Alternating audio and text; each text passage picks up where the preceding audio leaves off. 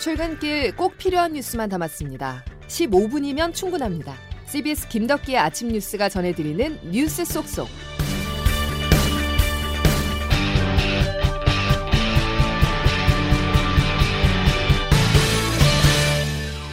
여러분 안녕하십니까? 1월 20일 김덕기 아침 뉴스입니다. 우리나라에서 코로나19 확진자가 발생한 지 오늘로 2년입니다. 어디서든 마스크를 썼고 제한된 시간에 정해진 인원의 사람을 만나면서 백신도 두 차례 이상 맞았지만 여전히 일상 회복을 하지 못하고 있습니다. 지금 우리는 또 다른 과제에 직면했는데요. 기존 바이러스와 다른 오미크론 대응입니다.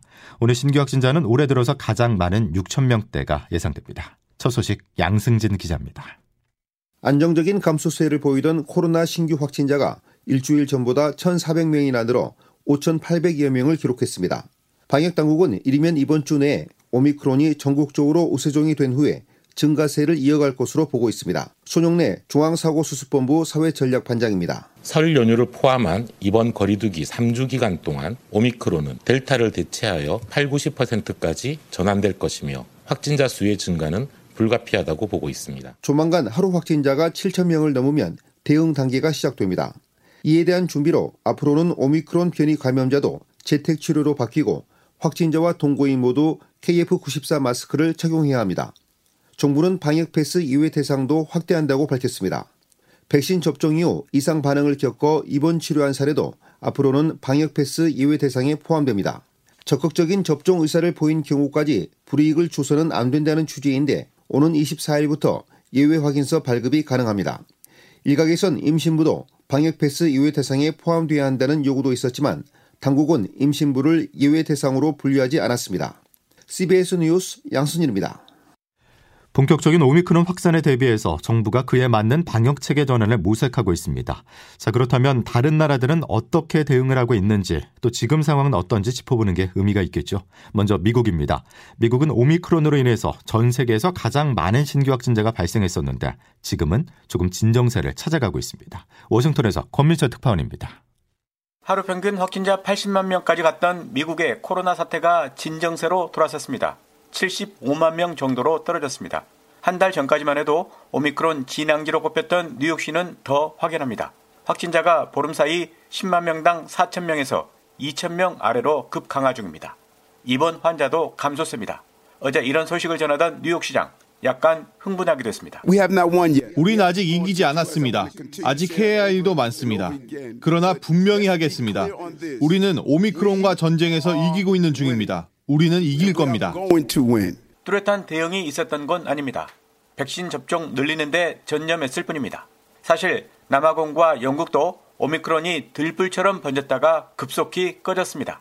특히 영국은 오늘 백신 패스도 없애기로 하는 등 오미크론 이전으로 돌아간다고 선언했습니다. 그러나 미국에선 다음 주 사망자 증가가 있을 거라는 관측도 나옵니다. 안심하기는 이르다는 겁니다. 연방정부 어제부터 가정당 진단 키트 4개씩 무료 보급 중입니다. 다음 주부터는 N95 마스크를 1인당 3장씩 무료 지급 예정입니다. 방금 전 취임 1주년 기자회견한 조 바이든 대통령은 경제 봉쇄나 학교 화상 수업은 없다고 재차 확인했습니다. 워싱턴에서 CBS 뉴스 권민철입니다. 이어서 중국입니다. 중국은 제로 코로나 정책을 통해서 가장 강력한 방역 지침을 유지하고 있습니다. 인구 천만이 넘는 도시에서 감염자가 발생하면 도시 전체를 봉쇄해버리는 식인데요. 하지만 중국 당국의 총력 대응에도 불구하고 올림픽을 앞둔 베이징에서 오미크론 확진자가 발생했습니다. 중국 상황은 베이징에서 안송영 특파원이 보도합니다. 올림픽 도시 베이징에서 그제 오미크론 변이 확진자가 2명 또 나왔습니다. 이틀 앞서 오미크론에 확진된 사람의 어머니와 직장 동료입니다. 중국은 코로나 없는 올림픽을 치르기 위해 올림픽 참가자와 일반인들이 접촉할 수 없게 만들었습니다. 올림픽 관람 티켓도 팔지 않고 조건에 부합하는 그룹을 초청해 경기를 관전하게 할 방침입니다. 국내 관객들을 대상으로 티켓을 판매하려던 방식을 조정하기로 했습니다. CCTV 방송 내용 일부입니다. 베이징에 들어온 사람들은 72시간 이내에 핵산 검사를 받아야 합니다. 하지만 이런 고강도 방역에도 전염성 높은 오미크론 변이가 베이징을 위협하고 중국 전역에서도 코로나19 확진자가 계속 발생하면서 툭하면 봉쇄하고 격리시키는 중국 특유의 코로나 무관용 정책으로는 코로나19를 완전히 제압하기 힘들다는 게 명확해지고 있습니다. 제로 코로나 정책에 따른 대가도 엄청납니다. 봉쇄 지역 주민들의 고통은 이루 말할 수 없고 지역 경제는 마비되고 비용도 많이 듭니다. 올림픽이 지나고 3월 양해가 끝나면 제로 코로나 정책의 출구를 모색하려는 움직임이 나타날 가능성을 배제할 수 없어 보입니다. 베이징에서 CBS 뉴스 안송료입니다. 이런 가운데 테오드로스 아드하넘 거브로 여소스 세계보건기구 사무총장은 코로나19 대유행의 종식은 멀었다면서 오미크론 변이를 가벼운 것으로 치부해서는 안 된다고 경고했습니다. 다만 마이클 라이언 WHO 비상대응팀장은 백신 불평등 문제 해결을 전제로 올해 안에 코로나19 팬데믹에서 벗어날 수도 있을 것으로 내다봤습니다. 백신 불평등을 해결하지 못한다면 지금까지 전 세계적으로 550만 명 이상의 목숨을 앗아간 코로나19 사태의 비극이 계속될 수 있다고 지적했습니다. 대선 소식으로 넘어가겠습니다. 20대 대통령 선거가 48일 남았습니다. 각 후보들의 지지율은 현재 엎치락 뒤치락하면서 윤곽이 드러나지 않고 있는데요. 머니투데이의 의뢰로 한국갤럽이 어제 여론조사를 하나 발표했습니다. 국민의힘 윤석열 후보가 36.1%를 얻어 34.9%를 얻은 더불어민주당 이재명 후보에게 오차 범위 이내인 1.5%포인트 차로 앞서는 것으로 나타났습니다. 이번 조사는 지난주 17일에서 18일에 전국 성인 남녀 1,001명을 대상으로 진행됐는데요. 이 시점은 윤석열 후보 배우자 김건희 씨 7시간 통화 녹음이 공개된 이후입니다. 배우자 리스크가 지지율에 큰 영향을 미치지 않았다는 분석인데요. 자세한 사항은 중앙선거 여론조사 심의위원회 홈페이지를 참조하시면 되겠습니다. 자, 이처럼 초박빙인 상황에서 이재명, 윤석열 후보는 각 진영의 조직 결속이 어느 정도 이루어졌다는 판단 아래 중도층이자 2030의 표심을 잡기 위해서 열을 올리고 있습니다. 어제는 가상자산 공약을 동시에 내놓으면서 청년 세대를 겨냥한 정책 대결을 펼쳤습니다. 보도에 조태인 기자입니다. 스윙부터 말 그대로 표심이 언제든 변할 수 있는 부동층인데 이번 대선에서 특히 2030이 스윙부터로 주요 변수가 될 것이란 분석이 나옵니다. 두 후보는 어제 나란히 2030의 참여도가 높은 가산자산 공약을 경쟁적으로 발표했습니다. 더불어민주당 이재명 후보는 가상자산 시장의 건전한 생태계를 구축하겠다며 가상화폐 시장에서도 주식시장처럼 코인을 발행해 투자자들로부터 자금을 확보하는 이른바 가상화폐 공개 ICO 허용을 검토하겠다고 밝혔습니다. 마치 없는 것처럼 부정하려고 해서 가상자산 시장 발전이 좀 지체된 점에 대해서 문제가 있었다고 생각합니다. 국민의힘 윤석열 후보는 가상자산 투자 수익의 과세 기준을 5천만 원으로 상향하겠다고 약속했습니다. 현재 250만 원인 과세 기준을 주식시장과 동일하게 올려 더 많은 참여를 이끌어내겠다는 겁니다. 과세가 시작이 되더라도 더 많은 분들이 가상자산의 거래에 투자할 수 있도록 하기 위한 조치입니다. 하지만 일각에서는 두 후보의 2030 표심 확보를 위한 경쟁적인 가상자산 공약을 두고 실물 경제에 별다른 효과를 기대하기 어려운 자산 수익에 세금을 깎아주고 혜택을 주는 데 대해 명분이 부족하다는 지적도 나옵니다. CBS 뉴스 조태임입니다. 중도층 표심을 좌우할 주요 변수 중 하나는 TV 토론입니다. 아직 TV 토론회의 날짜와 시간은 확정되지 않았지만 설 연휴 기간에 열리는 방안이 유력합니다. 김기용 기자가 보도합니다. 민주당과 국민의힘은 설 전날인 31일 저녁 7시에서 10시 사이에 TV 토론회를 진행하기로 했습니다. 방송사 편성을 고려해 제2안으로 같은 시간대 30일도 함께 제안했습니다. 이재명, 윤석열 대선 후보 모두 토론에 성실히 임하겠다고 밝혔습니다. 원하는 대로 하시라고 하면 좋을 것 같고요. 우리 국민들께서 윤 후보에게 묻고 싶은 것들 대신 여쭙고 저도 답할 거 우리 국민들을 상대로 성실하게 답해서 특별히 무슨 이 TV 토론회 그를 준비하는 제 나름의 무슨 전략이나 이런 거는 없습니다. 제가 가지고 있는 생각을 국민들께 솔직하게 말씀드리는 그런 기회로 거대 양당의 양자 토론에 국민의당은 강하게 반발했습니다.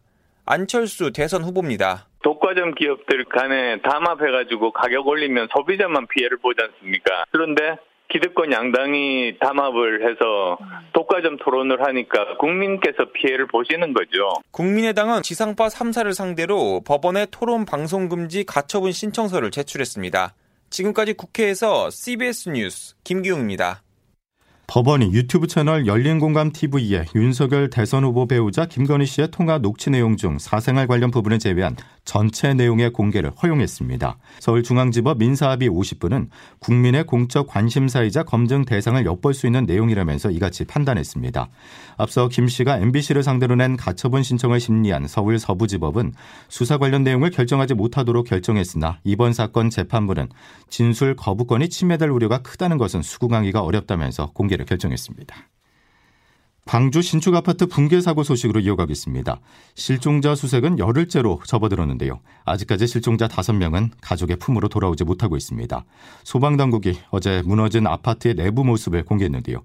부서진 콘크리트와 날카로운 철재가 가득해 수색 작업이 난항을 겪고 있습니다. CBS 광주방송 조시영 기자입니다. 소방청이 공개한 6분 40초 길이의 영상에는 붕괴 건물 22층부터 39층까지 붕괴된 아파트 내부를 촬영한 모습이 담겼습니다. 고층부터 무너져 내린 잔해물에 각 층이 연쇄적으로 파손된 참혹한 모습을 엿볼 수 있습니다. 특히 27층부터는 층별로 일부가 완전 붕괴됐고 잔해물이 곳곳에 쌓여 수색을 위한 진입이 쉽지 않아 보입니다. 실종자를 수색 중인 구조견이 반응한 지점을 소방대원들이 표식으로 남긴 것도 눈에 띕니다. 오늘로 사고 열흘째를 맞았지만 추가 실종자 구조 소식은 아직까지 들려오지 않고 있습니다. 사고수습 통합대책본부는 주말까지 타워 크레인 해체 작업과 건물 안정화 작업을 한 뒤 다음 주쯤 아파트 고층부에 대한 실종자 수색 작업에 본격적으로 나설 계획입니다. 이용섭 광주시장입니다. 이런 장치가 마련되면 고층부 전반에 대해서 그리고 타이어 타워 크레인 인근에 대한 수색 구조 작업을 대책본부는 10도 이상 기울어진 타워크레인을 기둥인 마스트까지 해체를 고려했지만 자문단 회의를 통해 붕괴 위험이 있는 크레인 위쪽 부분만 해체하기로 결정했습니다. CBS 뉴스 조시영입니다. 이번 붕괴 사고와 관련해서 사고 전 공사 기간에 쫓기고 있었음을 뒷받침하는 근거가 속속 나오고 있습니다. 공기에 쫓기다 보니 날이 추워도 시멘트가 굳지 않아도 층수를 올릴 수밖에 없었다는 지적인데요. 경찰은 현대산업개발 본사를 압수수색하고 붕괴 원인을 밝히기 위해서 수사력을 집중하고 있습니다. 임민정 기자가 보도합니다. 경찰과 고용노동부가 붕괴 사고가 발생한 광주 아파트 신축 현장의 시공사인 현대산업개발 본사를 압수수색했습니다. 7시간이 넘는 압수수색에서 경찰은 본사 건설본부 사무실을 중심으로 안전 기술 분야 관련 서류와 전자 파일을 확보한 것으로 전해졌습니다. 경찰은 사고 공사 현장에 인허가를 내준 광주 서구청 등에 대한 압수수색도 진행했습니다. 아울러 이번 공사와 관련한 설계 사무실, 자재 공급업체에 대한 압수수색도 진행하고 있는 것으로 알려졌습니다. 수사본부는 이번 압수수색을 통해 부실 시공 여부와 인허가 과정 전반을 들여다볼 계획입니다. 이번 붕괴 원인으로 겨울철 콘크리트 작업 중 충분한 양생 기간을 거치지 않았다는 점이 지목돼 왔는데 경찰은 이를 포함해 사고 원인을 폭넓게 조사하고 있습니다. 압수수색에 참여한 고용노동부 수사관들은 현대산업개발의 산업안전보건법 위반 혐의를 살피는 등 시공 과정에서 안전수칙을 지켰는지도 조사를 이어가고 있습니다. 경찰은 현재까지 현대산업개발 측 공사부장과 하도급 업체 현장 소장 등 10명을 입건해 조사 중입니다. CBS 뉴스 임민정입니다. 조금 전 들어온 소식입니다. 올해 들어서만 4번의 미사일을 쏜 북한이 핵실험과 함께 미국 본토를 위협할 대륙간 탄도미사일 발사를 재개할 수도 있다는 뜻을 밝혔습니다. 이준석 기자가 보도합니다. 조선중앙통신은 노동당 중앙위원회가 김정은 총비서가 참석한 가운데 정치국 회의를 열어 미국 대응 방안을 논의했다고 보도했습니다. 통신은 적대 행위들을 확고히 제압할 수 있는 보다 강력한 물리적 수단들을 지체 없이 강화 발전시키기 위한 국방 정책 과업들을 재배치했다고 밝혔습니다. 또 전면 제거하고 잠정 중지했던 모든 활동들을 재가동하는 문제를 신속히 검토해 볼 때 대한 지시를 해당 부분에 배치했다고 보도했습니다. 이는 핵실험과 미사일 실험 재개를 검토하겠다는 의미로 분석됩니다. 북한은 앞서 2018년 4월 노동당 중앙위 전원회의에서 핵실험장을 폐기하고 핵실험 및 대륙간 탄도미사일 실험 발사를 중단하겠다고 선언한 바 있습니다. 한편 이날 회의에서는 김일성 출생 110년과 김정일 출생 80년 행사를 치르기 위한 문제도 논의된 것으로 알려졌습니다. CBS 뉴스 이준석입니다. 김덕기 아침 뉴스 여러분 함께하고 계십니다. 기상청 연결하겠습니다. 김수진 기상 리포터.